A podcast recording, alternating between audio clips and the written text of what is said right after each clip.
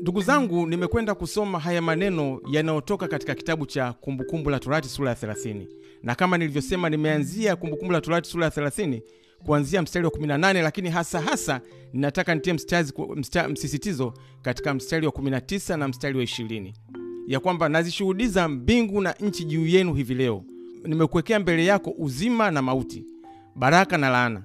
Basi chagua uzima, ili uwe hai wewe na uzao wako, kumpenda Bwana Mungu wako, kuitii sauti yake na kushikamana naye, kwani hiyo ndiyo uzima wako na wingi wa siku zako, upate kukaa katika nchi Bwana aliyowaapia baba zako Ibrahimu na Isaka na Yakobo kuwa atawapa.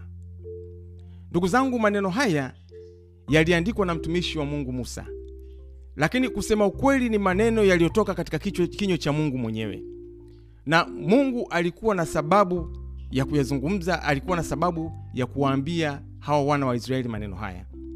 Lakini si tu ni maneno yaliyokuwa yanahusu wana wa Israeli, lakini zaidi sana maneno haya yanatuhusu sisi, kwa sababu sisi na wana wa Israeli ni kitu kimoja. Wote ni taifa la Mungu, wote ni watu ambao Mungu ametuita kutufanya kuwa sehemu ya ufalme wake. Sasa kimsingi, Mungu wetu ni, Mungu, ni mwingi wa rehema. Mungu wetu ni mkuu sana, na kwa hakika hakuna sifa, uweza na utukufu ambao unaweza ukakaribia hata kwa moja ya milioni ya uweza, sifa na heshima na utukufu alionao Mungu wetu. Yeye ni Mungu mkuu sana, ukufu wake, ukuu wake na uweza wake wala hauwezi kufananishwa. Lakini jina la Bwana libarikiwe. Pamoja na kwamba yeye ni Mungu mwenye ukuu mwingi, ni Mungu mwenye utukufu wa ajabu, lakini ni Mungu mwenye upendo sana, ni Mungu mwenye rehema, ni Mungu mwenye kusamehe na ni Mungu mwenye kujali sana. Lakini zaidi sana, huyu ni Mungu ambaye analitii neno lake na ahadi zake. Hili ni jambo ambalo kwa kweli ni la ajabu sana, kwamba pamoja na ukuu wake, pamoja na utukufu wake, lakini Mungu mwenye upendo na rehema, kiasi kwamba analitii neno lake yeye mwenyewe na ahadi zake ambazo anafanya kati yake sisi, kati yake yeye na sisi wanadamu. Tukisoma katika kitabu cha nabii Isaya sura ya 55, naomba nisome maneno haya. Biblia inasema maneno haya, chuo cha nabii Isaya sura ya 55 mstari wa 11: ndivyo litakavyokuwa neno langu litokalo katika kinywa changu, halitanirudia bure, bali litatimiza mapenzi yangu, nalo litafanikiwa katika mambo yale niliyoyatuma. Ukiendelea mstari wa 12 anasema, maana mtatoka kwa furaha, mtaongozwa kwa amani, mbele yenu milima na vilima vitatoa nyimbo, na miti yote ya kondeni itapiga makofi. Badala ya michongoma utamea msonobali, badala ya mbigili mhadesi. Jambo hili litakuwa la kumpatia Bwana jina, litakuwa ishara ya milele isiyokatiliwa mbali. Mungu mwenyewe anazungumza kwa kinywa cha nabii Isaya ya kwamba neno lake halitamrudia bure, na halitamrudia bure kwa sababu litatimiza mapenzi yake. Na katika kutimiza mapenzi yake, yeye mwenyewe anasema kwamba mtatoka kwa furaha, mtaongozwa kwa amani, na mbele yenu milima na vilima vitatoa nyimbo. Huyu ni Mungu anazungumza kwa kinywa cha nabii Isaya. Kwa hiyo, lakini Mungu anapozungumza, ndugu zangu, kwa kinywa cha nabii Isaya, anaposema neno lake halitamrudia bure, bali litatimiza mapenzi yake, anazungumza katika ujumla wake, anazungumza katika mambo yale yale, kwamba katika mstari wa 12 anasema kwamba mtatoka kwa furaha, mtaongozwa kwa amani, miti ya kondeni itapiga makofi, kwa maana kwamba hiki kitakuwa ni kipindi cha neema. Anazungumza kwa kinywa cha nabii Isaya. Lakini anapozungumza ya kwamba kitakuwa ni kipindi cha neema, anapozungumza kwamba mtaongozwa kwa furaha, mtakuwa na amani, mtabarikiwa, mtafanywa kuwa kichwa na wala sio mkia, haibadilishi maneno yake aliyozungumza awali, kwa sababu tunaposoma katika kitabu cha Kumbukumbu la Torati ndipo anapotuambia ya kwamba ameweka mbele yetu baraka na laana. Kimsingi anatuambia ya kwamba sisi wenyewe ndio tunao uamuzi wa kuchagua, sisi wenyewe ndio tunao uamuzi, tunao haki ya kufanya maamuzi sahihi, ambayo hayo maamuzi sahihi yanaweza kutupeleka katika mito ya furaha na mito ya baraka, au maamuzi hayo yanaweza yakatupeleka nyuma na mahali pasipofaa. Katika mstari wa 19 anasema, nazishuhudia mbingu na nchi juu yenu hivi leo kuwa nimekuwekea mbele yako uzima na mauti, baraka na laana. Basi chagua uzima, ili uwe hai wewe na uzao wako. Kuna vitu viwili hapa ndugu zangu, ambavyo nataka nivisisitize. Jambo la kwanza kabisa ni kwamba neno hili ni ahadi ya Mungu ambayo inakwenda sambamba na ile ahadi inayotolewa katika kitabu cha nabii Isaya kwamba nimekukea mbele yako baraka na laana. Anapozungumza kule zile baraka za kuenenda katika mito ya baraka, katika kuenenda katika amani, katika furaha, anakuja kuzungumza na nabii Isaya baada ya kuzungumza na Musa ya kwamba nimekuwekea mbele yako baraka na laana na ninakupa nafasi ya kuchagua. Hilo ni jambo la kwanza, ni, la muhimu sana, ya kwamba unayo nafasi au Mungu amekupa nafasi ya kuchagua ili wewe mwenyewe ukapate kufanya uamuzi. Kwa sababu hiyo sasa, kama utafanya ucha, uamuzi usiokuwa sahihi, maana yake zile baraka zinaweza zikufi, zikufikie na badala yake ukaenenda katika laana. Hilo ni jambo la msingi sana. Lakini jambo la pili ni kwamba Mungu anazungumza na mtu mmoja mmoja na katika kundi, katika ujumla wake. Maana yake ni nini? Anasema nimeweka mbele yako, sio mbele yenu, mbele yako uzima na laana. Basi chagua uzima ili uwe hai wewe. Anaanza na wewe mtu mmoja, halafu na uzao wako wote. Hivyo ndivyo Mungu anavyozungumza. Maana yake ni nini? Maana yake kama utaenenda kinyume na mapenzi ya Mungu, kwanza athari zitakazokuja, maana yake zitakugusa wewe mtu binafsi, jambo la kwanza kabisa.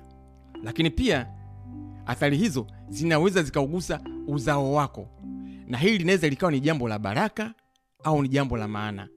Kwa lugha nyingine, basi ni kwamba maamuzi utakayoyafanya wewe yanaweza yakapelekea hata uzao wako ukapata baraka au uzao wako ukapata laana. Kumbe ndugu zangu, nataka tutafakari sana. Jambo la kwanza, nataka tutafakari ya kwamba hizi baraka ambazo e, nabii Isaya anazizungumza hapa ni kwamba zinatufikia kwetu kwa neema ya Yesu Kristo, neema ambayo Yesu Kristo aliimwaga damu yake pale msalabani. Hili hatuwezi kuliweka kando, ya kwamba Mungu mwenyewe kwa upendo wake, kwa baraka zake, kwa jinsi anavyotujali, aliamua kwa neema ya Yesu Kristo kutuletea ukombozi, kutuletea msamaha wa dhambi, kutuletea hii neema ambayo inakwenda kubadilisha maisha yetu, na pale ambapo badala ya kufanyika kuwa laana tukafanyike kuwa baraka. Hicho ni kitu cha msingi sana ya kwamba neema ya Yesu Kristo inatupatia ule msamaha wa dhambi, inatuondolea ile laana, inatuondolewa kule kukataliwa, inamfungia mbali mshtaki wetu, ili sasa pamoja na kwamba hatustahili, lakini katika neema yake tukapate kustahilishwa na kusogea mbele ya kiti cha enzi. Hili ni jambo la msingi sana. Lakini pia ndugu zangu, Yesu Kristo sasa anapokuja kuzungumza naye, anarudia maneno yale yale yaliyozungumzwa katika kitabu cha Torati. Anasema nini? Anasema atakaye na aje anywe maji ya uzima bure. Maanake ni nini? Kama ilivyokuwa katika nyakati za Musa, alipozungumza na Musa akawaambia watu wake, chagua baraka au chagua laana, nimeleweka mbele yako uzima na laana, kwa hiyo chagua uzima.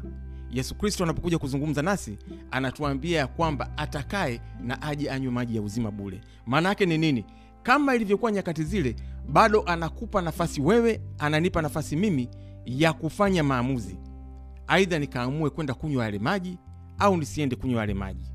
Maanake ninapoamua kwenda kunywa maji, maanake ni mimi mwenyewe ninayejipatia uzima, na ninapokataa kwenda kunywa maji ya uzima ambayo Yesu Kristo anatupa, maanake ninamkataa ule uzima.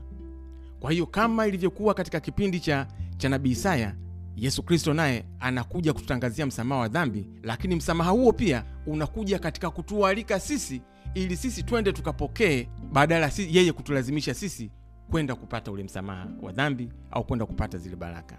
Kwa hiyo sasa, naomba nisisitize ya kwamba iko nguvu ya Mungu inayoweza kubadilisha maisha yako, na hii nguvu ya Mungu inayoweza kubadilisha maisha yako inaweza kukubadilisha wewe kwanza kwa kupata msamaha wa dhambi, inaweza kukubadilisha wewe kwa kufunguliwa matatizo yako, inaweza kukutoa katika laana na kukutia katika baraka, inaweza kukusafisha, inaweza kukuinua na kukufanya kuwa kichwa na wala sio mkia. Hii ni nguvu ya Mungu inayopatikana kwa neema ya Yesu Kristo, lakini ni lazima wewe mwenyewe kwanza ufanye maamuzi sahihi ya kuweza kuipokea hii neema ya kuweza kuikubali ya kuweza kuiingiza katika moyo wako ili ikapate kukufungua ili ikaweze kubadilisha maisha yako.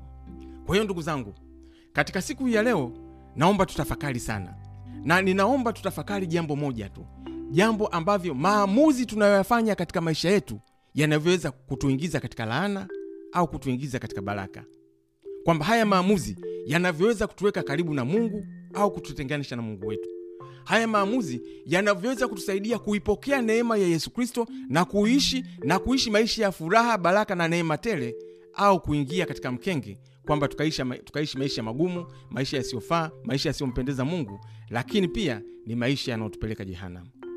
Kwa hiyo ndugu yangu, jambo la msingi la kwanza kabisa katika maisha yako ni aina ya maamuzi unayofanya katika maisha yako. Unaweza ukawa mtu mwombaji sana, na naomba nirudie, unaweza ukawa ni mtu mwombaji sana sana sana, unayeomba kwelikweli, lakini kama baada ya kuomba ukawa una, ni mtu wa kufanya maamuzi mabovu, kuomba kwako kunaweza kusikusaidie, kwa sababu unapoomba actually unaomba neema ya Mungu ili akupe hekima ya kufanya maamuzi yaliyo sahihi. Na kwa sababu hiyo, katika kuomba kwako ni kwamba unamwomba Mungu akakupe yule Roho Mtakatifu, ambaye Roho Mtakatifu anapokuja ndani yako, yeye anakuwa kama msaidizi. Msaidizi anaweza kukusaidia kufanya maamuzi sahihi, kuondoa vitu ambavyo vinaweza vikavuruga maamuzi yako, na katika yale maamuzi sahihi unayokwenda kuyafanya, ili baraka za Mungu zikaonekane katika maisha yako. Kwa hiyo kimsingi, unaweza ukawa ni muombaji sana lakini kama si mtu wa kufanya maamuzi sahihi, maisha yako hayatakuwa ya baraka na unaweza usiuone ufalme wa mbinguni. Kazi ya maombi ni kumfanya Roho Mtakatifu aliye ndani yako akaende kukusukuma na kukushauri kufanya maamuzi sahihi.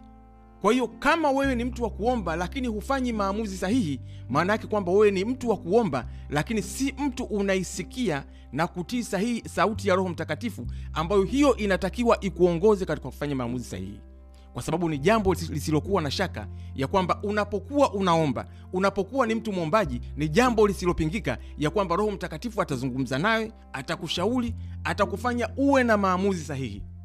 Na kama si mtu wa maamuzi sahihi, maanake huisikilizi sauti ya Roho Mtakatifu inayozungumza ndani yako, inayokushauri, inayokuelekeza, inayokufanya ukafanye maamuzi sahihi.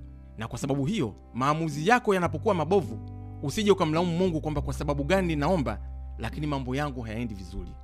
Unapokuwa mwombaji, ni lazima umsikilize Roho Mtakatifu akapate kukupa maelekezo ya wewe kufanya maamuzi sahihi. Kwa hiyo ndugu yangu, nataka nikwambie kwa kifupi, katika maisha yetu mara nyingine huwa hatuyatafakari maamuzi yetu, na kwa sababu huwa hatuyatafakari maamuzi yetu, kwa lugha nyingine ni kwamba huwa hatumpi ruhusa Roho Mtakatifu akatushauri mambo tunayotakiwa kuyafanya, na kwa sababu hatumpi ruhusa Roho Mtakatifu akatupa ushauri akatuelekeza tunafanya maamuzi kutokana na emotions zetu, basi tunakuwa tunajizibia zile baraka ambazo Mungu tayari anakuwa ametubariki. Na, na niseme kwamba ya kwamba unaweza ukawa ni mtu uliyekwisha kubarikiwa, unaweza ukawa ni mtu ambaye tayari una baraka mikononi mwako, lakini kwa kufanya maamuzi yasiyokuwa sahihi ukazipoteza zile baraka. Ndugu zangu, Biblia inazungumza kuhusu watu wanaoitwa wa Efraimu. Tuanze na Efraimu mwenyewe. Efraimu alikuwa ni mzaliwa wa pili na kaka yake Manase alikuwa ni mzaliwa wa kwanza, na Mungu kwa neema yake aliamua kumbariki Efraimu na alimbariki na akamwahidi kuwa taifa kubwa. Na ukisoma katika Biblia baadaye unakuta kwamba hata kuongezeka kwa Waefraimu kuliongezeka kwa makumi elfu kiasi kwamba baadaye inapokuja kutajwa wanapokuja kutajwa wana wa, wa Efraimu wanatajwa kwamba nao ni makumi elfu. Wanatajwa kwamba wao ni makumi elfu, lakini wanatajwa ni maelfu ya Manase. Efraimu alikuwa amebarikiwa sana, lakini pamoja na kwamba alikuwa amebarikiwa, amezishika baraka za mzaliwa wa kwanza ambazo hakuwa anazistahili, lakini kwa sababu maamuzi mabovu yaliyoenda mbele, yaliyoendelea katika kizazi cha Waefraimu yalikuja kuwakosti maisha yao, yalikuja kuwakosti ukuu wao, yalikuja kuwapora baraka ambazo Mungu alikuwa amewapa tayari, japokuwa hawastahili. Maamuzi mabovu yaliweza kuwapoteza. Maamuzi mabovu yaliweza kuwatoa katika njia ya uwepo wa Mungu. Kumbe unaweza ukawa umebarikiwa na ukawa ni mwombaji na unajitahidi kuenenda katika njia sahihi, lakini humsikilizi Roho Mtakatifu anayekushauri na ukaishia kufanya maamuzi mabovu, na yale maamuzi yanaweza kukupelekea kuporwa baraka ulizokuwa nazo. Ndugu zangu, yako mambo mengi ambayo huwa tunalalamika, yako mambo mengi ambayo huwa tunaweza tukafikiria tumerogwa. Kimsingi, chanzo chake na uharibifu wake na kutofanikiwa kwetu ni kwa sababu ya kufanya maamuzi yasiyofaa. Ukisoma kitabu cha Waamuzi inazungumzia habari ya Samson. Samsoni alikuwa ni mtu aliyebarikiwa sana. Samsoni alikuwa ni mtu aliyekuwa mnadhiri wa Mungu tangu tumboni. Neema ya Bwana ilimfuata. Roho Mtakatifu alikuwa akimshukia kila wakati, na Roho alipokuwa akimshukia alikuwa anajazwa nguvu ya kuweza kufanya mambo yasiyokuwa ya kawaida. Aliweza kuua hata watu elfu elfu tatu aliweza kumrarua simba kwa mikono mitupu. aliweza kukamata mbweha mia tatu akawafunga mikiani mwake mienge ya moto, wakaenda kuchoma mashamba ya Wafilisti. Huyu ni Samson, lakini kwa sababu hakutaka kukaa katika uwepo wa Mungu, kwa sababu aliamua kuchukuliwa na akafanya maamuzi mabovu ya kwenda kumuoa mke wa kabila au wa watu ambao walikuwa ni maadui zake, watu ambao walikuwa hatakiwi kwenda kuwaoa, maisha yake yaliharibika. Kilichoharibu mafanikio yake, kilichomtoa katika mafanikio ya huduma yake, ilikuwa ni tamaa ya kimwili. Kwa hiyo ndugu zangu, kumbe yako mambo ambayo yanaweza akatufanya tusifanikiwe, pamoja na kwamba sisi ni watu wa Mungu. Narudia kwamba huyu Samson alikuwa ni mtu wa Mungu, mnadhiri wa Mungu tangu tumboni mwa mama yake. Alikuwa ni mtu aliyekuwa anaenenda katika njia iliyonyooka. Tatizo lililokuja kumkosti ni tamaa ambayo shetani aliipandikiza ndani yake. Ili tamaa ilimfanya ashindwe kufanya maamuzi sahihi, na uamuzi wenyewe ulikuwa ni mdogo tu wa kukataa kutoa siri ya nguvu zake. Jambo dogo sana, kukataa kutoa siri ya nguvu zake. Tamaa ilipomkamata, kama Biblia inavyosema ya kwamba tamaa ikichukua mimba huzaa dhambi, na dhambi ikiisha kukomaa huzaa mauti, basi hapo ndilipokuwa kuangamia kwake. Kwa hiyo ndugu zangu, kumbe hata sisi ili tuweze kufanya maamuzi sahihi, ni lazima tukae katika uwepo wa Mungu na tujichunge kufanya maamuzi kutokana na tamaa ya kimwili inayotutafuna katika mioyo yetu. Mara nyingine shetani anaweza akawasha tamaa ndogo katika moyo wako, akapandikiza tamaa ndogo katika moyo wako, na ile tamaa ikakupelekea kufanya maamuzi yasiyo sahihi, maamuzi yanayokutoa katika uwepo wa Mungu, maamuzi unapofikiria kupata faida ya kimwili badala ya kufikiria kuenenda katika njia iliyonyoka, badala ya kufikiria kufanya kazi ya Mungu, badala ya kufikiria kuenenda sawasawa na mapenzi ya Mungu. Tamaa ikichukua mimba inazaa dhambi, na dhambi ikiisha kukomaa inazaa mauti. Kwa hiyo ili ukapate kuwa mtu wa Mungu, ili ukaweze kufika katika ufalme wa Mungu mbinguni, ili ukaweze kushika, kuzilinda na kuziishi baraka Mungu ambazo ametia ndani yako, ni lazima jambo la kwanza umtii Mungu. Jambo la pili ni lazima ujue kufanya uamuzi sahihi, lakini uamuzi huo usiwe unapelekeshwa na hisia za kibinadamu na tamaa za kibinadamu, tamaa zinazoweza kukutoa katika uwepo wa Mungu na ukafanya maamuzi ya kibinadamu wakati unafikiria unafanya maamuzi ya kimungu. Tamaa ikiingia ndani yako, inaweza ikawa na mstari mdogo sana wa kukutenganisha na uwepo wa Mungu na kuingia katika njia ya Shetani.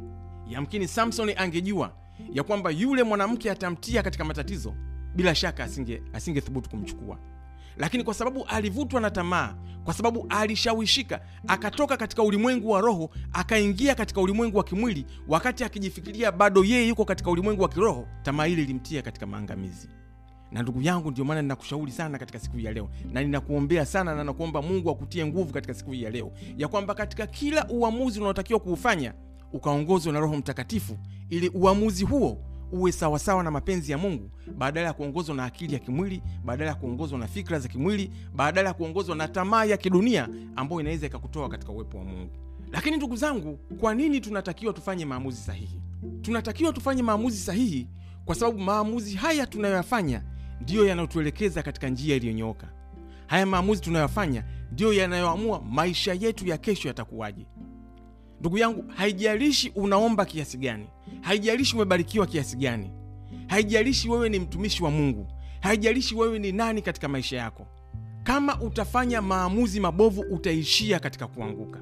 Kama hutaisikia sauti ya Mungu inaonong'ona ndani yako kukuelekeza kufanya maamuzi sahihi, hutaweza kufanikiwa, hutaweza kufikisha destini yako, na hutaweza kulifanya jambo unalotaka kulifanya. Kwa sababu gani? Kwa sababu Biblia inazungumza wazi kabisa katika waraka wa Mtume Paulo kwa Wagalatia sura ya sita kuanzia mstari wa saba. Mtume Paulo akiwaandikia Wagalatia sura ya sita mstari wa saba anasema hivi: msidanganyike, Mungu hadhihakiwi, kwa kuwa chochote apandacho mtu ndicho atakachovuna. Maana yeye apandaye kwa mwili wake, katika mwili wake atavuna uharibifu, bali yeye apandaye katika Roho atavuna katika Roho. Maana yake ni nini? Maana yake ni kwamba ukidanganyika ukaamua kupanda katika mwili huku ukidhani unapanda katika roho, utavuna katika mwili, kwa sababu umepanda katika mwili. Na ni garantidi kwamba ukipanda katika roho, ukipanda sawasawa na mapenzi ya Mungu, utavuna yale yaliyoko katika roho. Kwa sababu gani? Kwa sababu nilitangulia kusema ya kwamba Mungu ahadi yake ni amini, Mungu wetu ni mwaminifu, na yeye mwenyewe anatuambia chagua uzima, kwa maana ameweka mbele yako baraka na laana. Ukichagua baraka utabarikiwa, ukichagua laana utala, utalaaniwa. na kwa sababu hiyo ukiamua kupanda laana utavuna laana ukiamua kupanda baraka utavuna baraka na kupanda huku maana yake ni maamuzi unayoyafanya katika maisha yako maamuzi unayoyafanya katika maisha yako ndiyo yanayochagua baraka au yanayoamua laana sasa nimetangulia kusema ndugu zangu ya kwamba mara nyingine huwa tunaweza kuwalaumu watu wengine tunaweza tukasema ni mapepo tunaweza tukasema tumelogwa. Lakini i you ya kwamba watu wengi wanapoteza kazi kwa sababu ya maamuzi wanayoyafanya wakiwa kazini. Watu wengi wanafeli masomo hawafanikiwi kwa sababu ya maamuzi wanayoyafanya wakiwa shuleni. Ndoa nyingi zinavunjika kwa sababu ya maamuzi wanayoyafanya wakiwa mtu akiwa katika ndoa. Maamuzi yenu ninyi wawili mke na mume ndio anafanya aidha ndoa isimame au ivunjike. Na kwa nini nimesema ni maamuzi? Mnayo haki ya kuchagua kumtumikia bwana au kutokumtumikia. Mtumishi wa mungu aliandika akasema chagueni hivi leo mtakayemtumikia.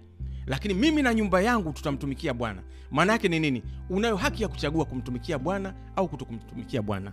Unapoamua kum, kumtumikia bwana uamuzi huu unaofanya wa kumtumikia bwana ndio unaomfanya bwana akaisimamie ndoa yako ndio unaomfanya mungu akakae katikati ya ndoa yako. Ndio unaofanya mungu akasimame na njia zako. Ndio unaifanya mungu akasimame katika kazi zako. Lakini ili mungu akasimame katika kazi zako pamoja na neema aliyokupa anakupa nafasi ya wewe kuchagua aidha kumtumikia yeye au kutokumtumikia. Kwa hiyo unapopata misukosuko unapokwenda kuanguka kwa sababu ya uamuzi usiofaa ulioufanya huwezi kumlaumu mtu mwingine ya kwamba kwa nini umeanguka? Kwa sababu ni ya uamuzi usiofaa ulioufanya. Unao uamuzi wa kusimama kuomba unao uamuzi wa kufunga unao uamuzi wa kukesha. Ni uamuzi ambao mungu amekupa kwa haki yako ya kuamua ambayo mungu amekupa. Kwa hiyo ukifanya mambo fulani fulani yasipofanikiwa na ulikuwa wewe mwenyewe hujaomba hujafunga hujasimama katika njia ambayo mungu anataka usimame huwezi kulalamika ya kwamba kwa nini hili alikutokea kwa sababu wewe mwenyewe ulichagua kutoenenda katika njia ambayo mungu hataki kuenende sasa sisemi kwamba kila uamuzi utakaofanya ni lazima utakuwa vile vile. Hapana. Yapo mambo ambayo tunaweza tukafanya maamuzi sahihi lakini bado yakaenda mlama. Yako mambo mengi tu ambao unaweza ukapanga moja lakini ikatokea mbili. Sizungumzi katika hayo. Na sizungumzi katika hayo kwa sababu unajua kwamba yapo mambo ambayo mungu huwa ana makusudi na anaweza akayafanya tofauti na tunavyofikiria. Na ndio maana tunaposoma habari ya ayubu tunakuta pa, kwamba pamoja na kwamba ayubu alikuwa mkamilifu lakini bado aliingia katika majaribu kwa sababu mungu alitaka apite katika kile kipindi cha majaribu. Kwa nini alitaka apite katika kipindi cha majaribu? Kwa sababu mungu alitaka kumhakikishia shetani ya kwamba wako watu wanaweza akasimama katika njia yake hata pale wanapojaribiwa. Na kwa sababu hiyo sasa ayubu alipita katika kipindi kigumu pamoja na kwamba alikuwa anafanya maamuzi sahihi lakini alipita katika kipindi kigumu. Lakini pamoja na kupita katika kipindi kigumu kwa sababu aliendelea kusimama katika msimamo wa mungu aliendelea kufanya maamuzi sahihi mwisho wake aliondoka katika utukufu aliinuliwa alibarikiwa zaidi na mpaka leo hii tunaendelea kumtaja kwa sababu aliendelea kusimama katika msimamo sahihi. Kwa hiyo maana yake ni nini? Maana yake ni kwamba unapofanya maamuzi sahihi hata kama maamuzi haya kwa wakati fulani yatakutia katika matatizo lakini mbeleni haya maamuzi yatakuinua yatakubariki yatakufikisha katika ufalme wa mungu mbinguni na maisha yako yatakuwa ni heri kwa sababu umefanya maamuzi yaliyo sahihi. Mtumishi wa mungu yusufu alipita katika kipindi kigumu sana lakini katika kipindi chote hata alipokuwa kwa potifa hata alipobembelezwa kubaka maanake yule mwanamke alikuwa amemtamani yusufu kiasi kwamba yule mwanamke anaanza kumtongoza yusufu badala ya aliye mwanaume azungumze na mwanamke. Lakini kwa sababu yusufu alikuwa ni mtu wa mungu alisimamia uamuzi sahihi. Na ukiangalia kijuujuu uamuzi ule ulimtia katika matatizo. Kwa nini ulimtia katika matatizo? Kwa sababu baada ya kukataa kulala na mke wa potifa alipelekwa gerezani. Alipelekwa gerezani kwa kusingiziwa mabaka lakini jina la bwana libarikiwe kwa sababu kule kulikuwa ni kusingiziwa kwa sababu aliendelea kusimama katika njia iliyonyoka. Wote tunajua kwamba baadaye huyu mtu wa mungu alikuja kuinuliwa na si aliinuliwa kidogo alifanya, alikuja kuwa kufanyika waziri mkuu wa nchi ya misri. Kusimama kwake sawasawa na mapenzi ya mungu kufanya uamuzi uliokuwa sahihi ulimfikisha katika mahali ambapo mungu alitaka afike. Sasa ndugu zangu nataka tutafakari katika siku ya leo habari ya kufanya maamuzi sahihi na kusema kweli ndugu zangu sisi sote tumefanyika kuwa wafalme na ninazungumzia habari ya kuwa mfalme kwa sababu ni mtu aliye na roho ya kifalme, ni mtu aliye wa kifalme, anaweza akafanya maamuzi sahihi na yenye nguvu ya kutekelezeka pasipo kupata kipingamizi. Unapokuwa wewe ni mwana wa mfalme, unapokuwa na ufalme ndani yako, ndipo pale unapoweza ukafanya maamuzi sahihi. Kwa sababu gani? Kwa sababu kwanza unakuwa na washauri, na sio tu kwamba unakuwa na washauri sahihi, lakini pia unakuwa na nguvu ya kufanya na maamuzi yaliyo sahihi. Kwa hiyo ndugu zangu, ili wewe ukaweze kufanya maamuzi yaliyo sahihi, ni lazima uwe wa asili ya kifalme, na kama wewe si wa asili ya kifalme, yamkini hutaweza kufanya maamuzi yaliyo sahihi. Ufunuo wa Yohana sura ya kwanza nitaanzia mstari wa nne. Kwa yale makanisa saba yaliyoko Asia, neema na iwe kwenu na amani zitokazo kwake yeye aliyeko, aliyekuweko na atakayekuja, na zitokazo kwa roho saba walio mbele ya kiti chake cha enzi, tena zitokazo kwa Yesu Kristo, shahidi aliye mwaminifu, mzaliwa wa kwanza waliokufa, na mkuu wa wafalme wa dunia, yeye atupendaye na kutuosha dhambi zetu zote katika damu yake, na kutufanya kuwa ufalme na makuhani wa, kwa Mungu, naye ni Baba yake. Utukufu na ukuu una yeye hata milele na milele. Amina. Ndugu zangu, katika mstari wa sita anasema na kutufanya kuwa ufalme na makuhani kwa Mungu, naye ni Baba yake. Utukufu na ukuu una yeye hata milele na milele. Yohana anatukumbusha ya kwamba Yesu Kristo alipokuja duniani akaimwaga damu yake msalabani, akatukomboa kutoka katika dhambi, neema yake ikatufungua minyororo ya dhambi na mauti. Hakuishia hapo, alikwenda akatufanya kuwa ufalme, yaani sisi tukafanyika kuwa wafalme na warithi wa kiti chake. Na kwa nini alitufanya kuwa wafalme? Alituingiza katika ufalme, akatufanya kuwa wafalme ili tukaweze kuwa na mamlaka ambayo tunapaswa kuwa nayo katika kuuongoza, katika kuitetea, katika kuiendesha injili ya Yesu Kristo. Usipokuwa na ufalme ndani yako, huwezi kuwa na mamlaka. Na ndio maana Yesu Kristo mwenyewe anapozungumza anasema, nimewapa mamlaka yote mbinguni na duniani. Anaposema nimewapa mamlaka, anarejea katika ufalme huu ambao Yohana anazungumza ya kwamba Yesu Kristo ametufanya sisi kuwa ufalme na makuhani wa Mungu. Na kwa nini Mungu anatufanya sisi kuwa wafalme? Anatufanya kuwa wafalme kwa sababu ni mtu mwenye roho ya kifalme, ni mtu aliyefalme anayeweza akatoa neno la kifalme, neno ambalo linaweza likasimama, neno lenye mamlaka, neno lenye nguvu. Unapomkemea shetani, unapokemea mapepo, unapofukuza kila aina ya nguvu za giza, zile nguvu zinakutii kwa sababu una ufalme ndani yako, kwa sababu una mamlaka uliopewa, kwa sababu umefanyika kuwa ufalme. Huu ufalme usipokuwa ndani yako, maana Yesu Kristo mwenyewe ndiye mfalme. Kwa hiyo huu ufalme ambaye ni Yesu Kristo mwenyewe, ambaye ni Roho Mtakatifu mwenyewe anayezama ndani yako, asipokuwepo, ule ufalme usipokuwepo ndani yako, maana yake unakuwa huna nguvu, huna uwezo, wala huna mamlaka ya kuweza kuzifukuza nguvu za giza, kwa sababu ufalme ulioko ndani yako ndio unayokupa nguvu wewe wa kuweza kuyafanya mapenzi ya nguvu ya Mungu, ndio unaokupa nguvu ya kuweza kumtimua shetani, ndio unaokupa nguvu ya kuweza kuyafanya mapenzi ya Mungu. Lakini zaidi sana, ule ufalme ndio unaokuwezesha wewe kutoa maamuzi sio tu yaliyokuwa sahihi, lakini maamuzi yanayosimama yakaweza yakatekelezeka. Ufalme usipokuwa ndani yako, utakuwa na maamuzi yasiyotekelezeka, utakuwa na maamuzi yanayokuwa na upinzani. Na ndugu zangu, msishangae ya kwamba wako watu anaweza akawa na mamlaka katika vitu ambavyo hata si vyake, lakini akawa na mamlaka. Mtu anaweza akaja nyumbani kwako akakwambia, bwana, sina hela leo, nipe elfu kumi kwa mfano na ukawa huna, lakini ukaitoa kwa sababu huyu mtu amekuja kwako, ana nguvu iliyo ndani yake ikakufanya uitoe ile hela. Unaweza ukawa na safari zako, unataka kwenda mahali fulani, na gari yako pengine ndio hiyo hiyo pekee unataka kuitumia, lakini mtu amekuja kwa sababu ya nguvu iliyo ndani yake akakwambia, nakupa mfano rahisi kwamba nipe hii gari, ukampa ile gari akachukua. Baadaye kaja kusema bwana, ilikuwa sina gari yangu, lakini ah, imebidi nimpe tu. Kwa nini ulimpa? Ah, ningewezaje kumzima bwana? Ana nguvu iliyo ndani yake, kwa sababu neno analolisema linaweza likasimama. Na ndio maana hata shetani unapoweza kumkemea na kumfukuza, anaweza akakimbia, kwa sababu ile nguvu inaweza ikasimama. Sasa sisemi kila mtu anayeweza akafanya mambo mengine ya kidunia anakuwa na nguvu ya Mungu. No, ziko nguvu nyingine potofu, ziko nguvu za shetani. Wako watu wanaweza akafanya kwa nguvu isiyo ya kimungu, lakini yamkini, kwa hakika nguvu ya Mungu ndio inaweza ikasimama, kwa sababu ni nguvu unayopewa kwa sababu ya ufalme unaokuwa ndani yako. Na kwa sababu hiyo basi, Mungu anaiweka ile nguvu na uweza wa kifalme ndani yako, ili ukaweze kufanya maamuzi sahihi na yanaweza yakasimama. ukisoma katika kitabu cha mhubiri sura ya 8 kuanzia- mstari wa 4 biblia inasema maneno haya kwa kuwa neno la mfalme lina nguvu. Naye ni nani awezaye kumwambia huyo wafanya nini? Aishikaye amri hatajua neno baya na moyo mwenye kima hujua wakati wa kuhukumu. Kwa maana kila shauri kuna wakati na hukumu.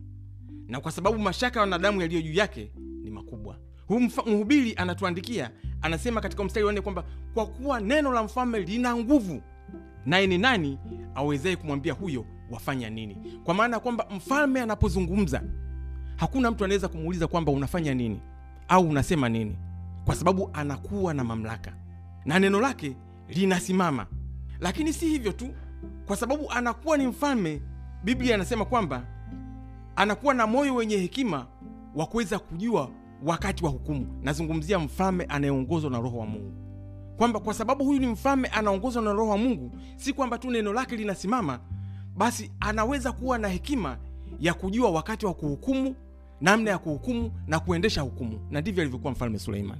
Kwamba mungu anapotia ile roho ya kifalme ndani yako sio tu kwamba unakuwa na mamlaka bali unakuwa na hekima ya kuweza kuhukumu ya kuweza kuona mambo kuyaweka sawasawa na ukajua wakati wa kuhukumu namna ya kuhukumu na jinsi ya kuhukumu. Kwa sababu gani? Kwa sababu mungu anakupa uwezo wa kufanya maamuzi sahihi sawasawa na neno lake ukiongozwa na roho mtakatifu. Kwa hiyo ili ukaweze kuwa na uwezo wa kufanya maamuzi sahihi ni lazima uwe na roho wa mungu ndani yako. Ni lazima roho mtakatifu ambaye ndiye mfalme akakae ndani yako. Yeye ndiye akapate kutawala ndiye akawe, akaweze kukuongoza sawasawa na mapenzi yake. Kitabu cha ayubu sura 22 naomba nisome mstari wa 28 nawe utakusudia neno nalo litathibitika kwako na mwanga utaziangazia njia zako nawe utakusudia neno nalo litathibitika kwako na mwanga utaziangazia njia zako. Kumbe unapokuwa na roho wa mungu ndani yako ambaye nimesema kwamba huyu ndio ana ile hekima ya kifalme ndio mwenye mamlaka ya kifalme. Huyu sio tu kwamba anaweza akakuwezesha kufanya maamuzi sahihi lakini kwamba hata yale mambo unayoyakusudia biblia anasema kwamba hayo mambo yanaweza yakathibitika yanaweza yakathibitika kwa sababu huyu mfalme anaishi ndani yako. Kwa sababu huyu roho wa mungu anakaa ndani yako. Na kwa sababu hiyo mambo mengi yanaweza yakathibitika yanaweza yakatimia. Tukisoma katika injili ya luka sura ya 22 yesu kristo anazungumza maneno haya. Injili ya luka sura 22 naanzia mstari wa 28 nanyi ninyi mliodumu pamoja nami katika kipindi chote cha majaribu yangu. Basi nami nawekea ninyi ufalme kama vile baba yangu alivyoniwekea mimi ufalme mpate kula na kunywa mezani pangu katika ufalme wangu na huku mkiketi katika viti vya enzi na kuzihukumu kabila kumi na mbili za israeli. Yesu kristo anasema kama vile baba alivyonipa mimi ufalme mimi pia nawapeni ninyi ufalme. Huu ufalme nawapeni kwa nini? Mkapate kuketi katika viti vya enzi na kuzihukumu kabila kumi na mbili za israeli. Kumbe yesu kristo anazungumza lengo la kukupa ufalme. Anakupa mamlaka ya kuzivunja nguvu za giza lakini kuwa mtu pia unaweza ukatoa hukumu mtu ambaye unaweza ukafanya maamuzi makubwa kwa niaba yake. Kwa hiyo ndugu zangu naomba nimalizie haraka haraka. Na nimalizie kwa kusema mambo matatu. Ya kwamba katika maisha yako mwombe mungu sana akupe hekima ya kufanya maamuzi.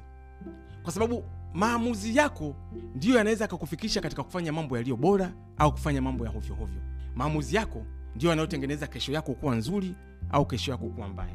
Ndiyo yanaweza kukufanikisha katika huduma yako katika mahusiano yako katika kazi yako katika masomo yako. Na inabidi uangalie ma, maamuzi yako kwa msingi sana ili usije kaanza kulalamikia ya kwamba pepo wamekuvuruga au majirani wamekuroga. Pepo ni kweli wanatusumbua kwelikweli na sisi kama watu wa mungu tuna kila sababu ya kuvunja kila aina ya nguvu za ibilisi katika maisha yetu.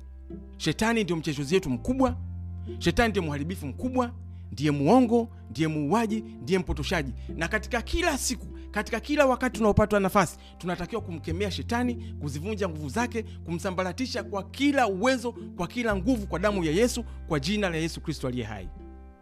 Lakini lazima tuwe watu tunaofanya maamuzi sahihi badala ya kutoa visingizio. Pale tunapokuwa tumeanguka tukatafuta kutoa visingizio wakati kumbe maamuzi yetu ndiyo yametuingiza katika majanga. Maamuzi yetu ndiyo ambayo yametupotosha sasa nimalizie kwa haraka haraka jambo la kwanza ninapokwenda kumalizia ndugu zangu lazima nisisitize kwamba maamuzi sahihi yanatokana na fikra zilizo sahihi, kwa sababu chanzo cha maamuzi yoyote ni fikra unazokuwa nazo. Unapokuwa na fikra potofu, unapokuwa na mawazo mabaya, mawazo yaliyotawaliwa na tamaa, mawazo yaliyokunjwa kunjwa na shetani, haya yanaweza yakakupeleka katika kufanya maamuzi yasiyokuwa sahihi, ambayo yatakuingiza katika mahali pabovu, mahali pasipofaa. Kwa hiyo ukiwa na mawazo potofu, ukiwa na mawazo mabaya, ukiwa na mawazo yasiyo yasiyompendeza Mungu, haya ndiyo chachu kubwa ya kwenda kufanya maamuzi yasiyokuwa sahihi. Mathayo sura ya 15, Yesu Kristo anazungumza na wanafunzi wake na anawaambia maneno haya, anasema hivi: hamjafahamu bado ya kuwa kila kiingiacho kinywani hupita tumboni kisha kikatupwa chooni? Bali vitokavyo kinywani vyatoka moyoni, navyo ndivyo vimtiavyo mtu unajisi.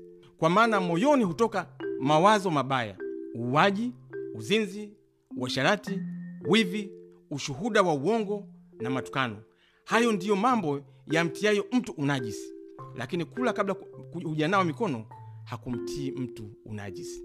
Yesu Kristo anazungumza nini? Ya kwamba unaweza ukawa ni mtu unayechechemelea kwenda kwa Mungu, unaweza ukawa ni mtu unayepigana kwenda kwa Mungu, lakini kama mawazo yako yako corrupt, kama mawazo yako shetani amepanda mbegu isiyofaa, basi mbegu inakwenda kuzaa maamuzi yaliyo mabovu. Na ndio maana anasema kwamba katika vitu vinavyomtia mtu mnajisi, cha kwanza kabisa ni mawazo mabaya. Unapokuwa na mawazo mabaya, definitely utafanya maamuzi yaliyo mabaya. Unapokuwa na tamaa, utaingia katika uuaji, katika uzinzi, katika uasherati, katika wivi, kwa sababu wivi unaanzia katika tamaa. Huwezi kuiba kama hujatamani kitu cha mtu. Utaingia katika tamaa, utatoa ushuhuda wa uongo, utatukana na kufanya mambo mengine mengi, ambayo hayo yote, ndugu zangu, ni maamuzi. Unao uamuzi wa kumtukana mtu au kutokumtukana. Unao uamuzi wa kuchagua kuzini au kutokuzini. Unao uamuzi wa kuamua niende nikaue au usiue. Lakini haya yanaanzia katika mawazo mabaya. Kwa hiyo ili uweze kufanya maamuzi sahihi, ndugu yangu, ni lazima umwombe Mungu sana akusaidie sana, kwamba kila wakati mawazo yako yakawa yametawaliwa na Roho Mtakatifu. Mungu akakuongoze katika kuwaza kwako, kwa sababu katika kuwaza kwako mabaya ndiko kutaka kukupeleka katika kutenda mambo yasiyofaa. Na sio hivyo tu, ndugu yangu, mawazo mabaya haishi kukupeleka katika maamuzi mabaya. Mawazo mabaya yanaweza kakupeleka katika kuota ndoto mbaya. Na nasema nini kuota katika ndoto mbaya? Mambo yote unayofanya katika maisha yako, niliwahi kuzungumza siku moja, ni kwamba yanaanzia katika ndoto. Yanaanzia katika ndoto. Kwa nini? Kwamba ili Mungu aweze kukubariki, ili Mungu aweze kukuinua, ni lazima akupe maono, ni lazima akupe ndoto. Hii ndoto ndio inayokwenda kuzaa maono, maono yanakwenda kuzaa mafanikio. Kwa hiyo unapokuwa mtu wa mawazo mabaya, hata ndoto zako zitakwenda kuwa mbaya. Kwa sababu gani? Zile ndoto zinazokuja ndizo zitakazokuelekeza katika kufanya maamuzi mabaya na kwenda kutekeleza maamuzi mabovu. Kwa hiyo ili uweze kuota ndoto za kimungu, ili uweze kuota ndoto nzuri, ili uweze kuota ndoto sawasawa na mapenzi yako, ni lazima kwanza ufanye kila jitihada ya kumwomba Mungu akakusaidie na kukuwezesha kuwa na mawazo sahihi, kuwa na mawazo ya kumpendeza Mungu, ili hata ndoto zako ukaote ndoto za kukuongoza katika mafanikio, ndoto za baraka, ndoto zinazokupeleka katika njia iliyonyooka. Sasa kwa nini nimeanzia na ndoto za mawazo mabaya? Ndugu zangu, ziko ndoto za aina tatu, kitu ambacho tumewahi kukizungumza mara nyingi, ya kwamba ndoto ya kwanza ni Mungu anazungumza nawe ili kukuonya, kukuelekeza mambo yanayokuja. Hilo halina mjadala. Mungu anazungumza nasi kila siku katika ndoto, na mara nyingi tumewahi kusema kwamba kama huoti ndoto kabisa kabisa, something is wrong, kwa sababu Mungu huwa anazungumza nasi katika ndoto. Lakini jambo la pili, shetani naye huwa anajaribu kutuletea ndoto katika vichwa vyetu, lakini pia ziko ndoto zinazotokana na mawazo yetu. Hiyo mawazo unayowaza kila siku yanaweza kukupelekea kuota ndoto za namna fulani. Narudia kusema kwamba zamani nilikuwa mwanajeshi, na ukitoka katika uwanja wa mapambano unakuwa na kitu kinaitwa PSTD, post stress disorder. Post stress disorder inatokana na ubongo wako katika subconscious kuweza kushikilia yale mambo uliokuwa ukiyaona au uliyokuwa ukiyafanya katika uwanja wa vita. Kwa hiyo unapokuwa umerudi nyumbani unaweza kuona unaota ndoto zile zile za mambo uliokuwa ukiyafanya wakati sasa umetolewa. Watu waliona mambo ya kutisha wakiwa labda Rwanda, Burundi, Kongo, watakwambia katika nyakati fulani walikuwa wakiota ndoto za ajabu, walikuwa wakiona vitu vya kutisha. Kwa sababu gani? Ile post disorder au yale mambo yaliyodwell katika ile subconscious yanawafanya waweze kuona yale mambo. lakini hii haiondoi ukweli wa kwamba mungu anazungumza nasi na anazungumza nasi katika ndoto na katika maono na kwa sababu hiyo basi inabidi uwe na roho wa mungu anayekuongoza anayekuelekeza kuweza kupambanua na kujua ndoto hii inazungumzia habari ya mungu ndoto hii imetoka kwa mungu hivi ni vita vya shetani analeta katika akili yangu au haya ni post stress disorder au haya ni mawazo yangu niliyokuwa nikiyawaza mchana kutwa. Unaweza ukamfikiria msichana au mvulana mchana kutwa kiasi kwamba usi, usiku ukaenda kumwota kama wewe ni msichana unaweza ukamfikiria mvulana mchana kutu. Na kama wewe ni mwanaume unaweza ukamfikiria msichana mchana kutu. Ukajikuta umekwenda kuota ndoto usiku kwa sababu ya mawazo mabaya yaliyokuwa katika kichwa chako. Lakini hayo mawazo mabaya sasa ndio ambayo shetani naye anaweza akayatumia kukuletea ndoto za kutaka kukutia katika njia isiyonyooka. Kwamba shetani anataka kutumia udhaifu wako katika kutaka kwenda kukupotosha. Kwa sababu hiyo ili ukaweze kufanya maamuzi sahihi ni lazima huyu mfalme aliyeko ndani yako huyu mungu aliye hai huyu roho mtakatifu akaende kukupa upambanuzi wa kukuelekeza kwamba haya mawazo unayoza ni sahihi. Hii ndoto uliyoota ina maana gani? Na jambo hili ulitolee uamuzi au ulifanyaje? Usipokuwa na roho wa mungu ndani yako au usipokuwa na kipawa cha namna fulani ambacho mungu amekiweka ndani yako unaweza ukafanya maamuzi yasiyokuwa sahihi. Wakati unafikiria unafanya sahihi wakati kumbe maamuzi yako yanaongozwa na tamaa yanaongozwa na maamuzi mabaya yanaongozwa na roho isiyokuwa sahihi. Kwa sababu mungu wetu anatupa maamuzi yaliyo sahihi kwa sababu roho wake mtakatifu anatufundisha anatuelekeza anatutaka tuishi maisha ya namna fulani ili maamuzi tutakayoyafanya yakaweze kuwa sahihi. Ndugu zangu jambo la mwisho ambao nataka niliseme ni namna gani ambavyo tunaweza tukafanya maamuzi sahihi. Jambo la kwanza lisilo na mjadala ni kumwomba mungu akatupe akili na hekima yake ili tukaweze kufanya maamuzi sahihi katika maisha yetu. Ukisoma katika waraka mtume paulo kwa waefeso sura ya kwanza mstari wa 17 biblia inasema maneno haya. Mungu wa bwana wetu yesu kristo baba wa utukufu awape ninyi roho ya hekima na ya ufunuo katika kumjua yeye.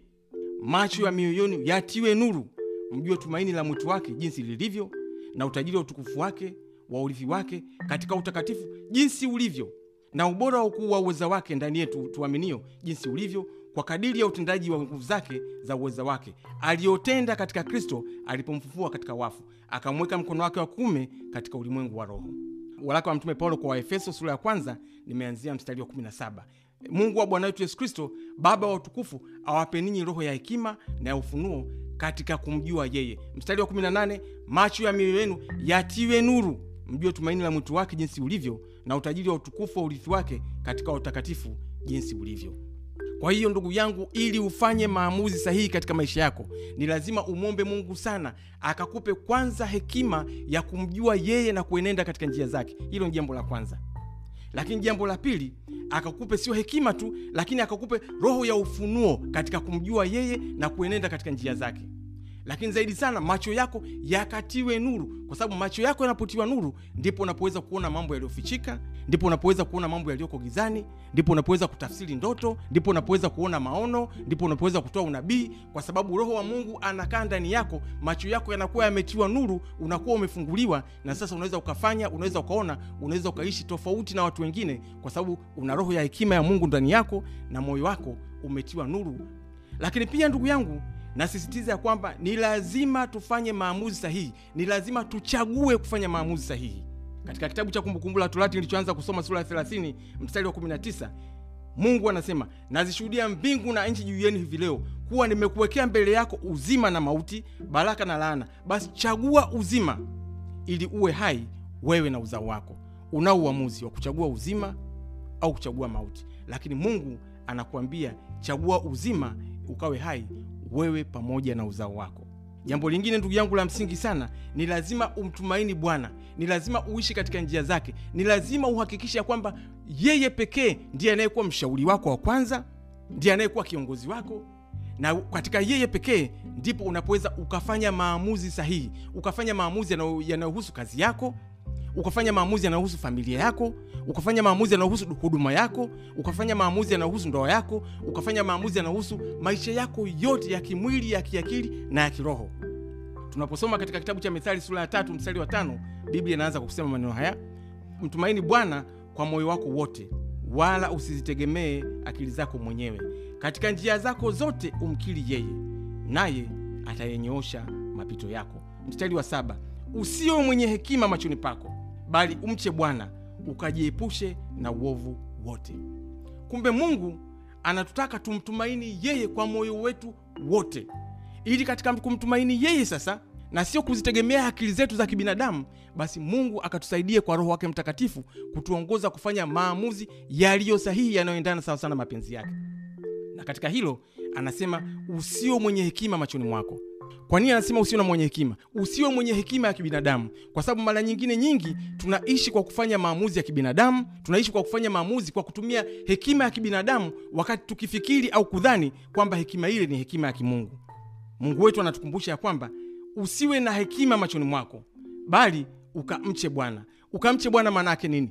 Ukawe na hofu ya mungu ndani yako unapokuwa na hofu ya mungu unapokuwa na unamcha bwana unapokuwa unaondoa hekima ya kibinadamu ndipo mungu anapokuja anakuletea hekima ya kimungu anayozungumza mtume paulo ya kwamba itakufungua macho yako itakutia nuru ukaweze kufanya maamuzi sawasawa na mapenzi ya, mungu jambo la pili la mwisho ndugu yangu ni kwamba inabidi usome sana neno la mungu. Kwa sababu katika neno la mungu ndipo ilipojaa hekima ya mungu ndipo ambapo akili zetu zinaweza zikabadilishwa. Katika neno la mungu tunakutana na mungu mwenyewe katika roho mtakatifu ambaye anakuja ndani yetu na kubadilisha maisha yetu. Katika injili ya yohana sura ya 8 mstari wa 22 yesu kristo anasema mkilishika neno langu mtakuwa wanafunzi wangu kwelikweli nanyi mtaijua kweli na hiyo kweli itawaweka huru.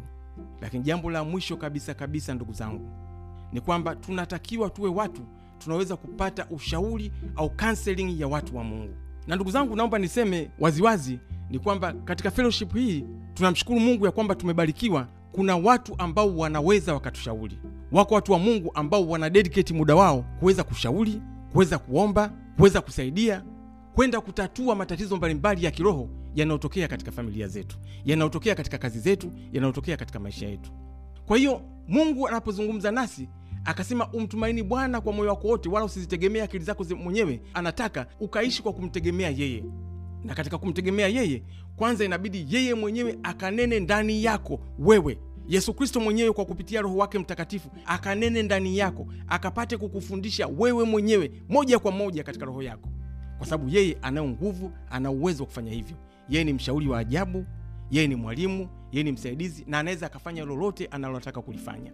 Lakini pia ndugu zangu mungu anatupa wasaidizi wengine ambao tunaishi nao. Ya kwamba wako watumishi wa mungu watu ambao wana hekima ambao wana elimu ambao mungu amewapa mafunuo. Watu wanaweza wakatafsiri ndoto watu wanaweza wakatoa unabii watu wanaweza wakazungumza katika lugha ya mbinguni watu ambao wanaweza wakafanya mambo yote ambayo roho wa mungu anataka ukayafanye ili kanisa likapate kujengwa. Na ndio maana mtume paulo anapozungumza anasema kwamba sisi ni mwili ni viungo katika mwili wa kristo. Maanake ni nini? Katika mwili wa kristo pamoja na kwamba kuna viungo vingi kwamba hivi viungo vyote vimeleta ili tukapatwe kujengwa. Kwa sababu hiyo ndugu yangu ninakuomba sana ya kwamba kabla ya kufanya maamuzi yasiyofaa ni vema ukazungumza na watu wa mungu ni vema ukamwangalia huyu mtumishi wa mungu ambaye roho wa mungu anakusukuma kabisa ya kwamba huyu ni mtumishi wa mungu kweli kweli. Huyu anaweza akanishauri kuhusu ndoa yangu anaweza akanishauri kuhusu huduma yangu anaweza akanishauri kuhusu maisha yangu anaweza akanishauri kuhusu kazi yangu anaweza akanishauri kuhusu makaratasi anaweza akanishauri katika kila jambo ambalo ninahitaji mshauri. Na yule mtumishi wa mungu atakwenda kukushauri atakwenda kukuombea atakwenda kuomba na wewe atakwenda kukusaidia sawasawa na jinsi mungu atakavyokukuelekeza. Mtumaini bwana kwa moyo wako wote wala usizitegemee akili zako mwenyewe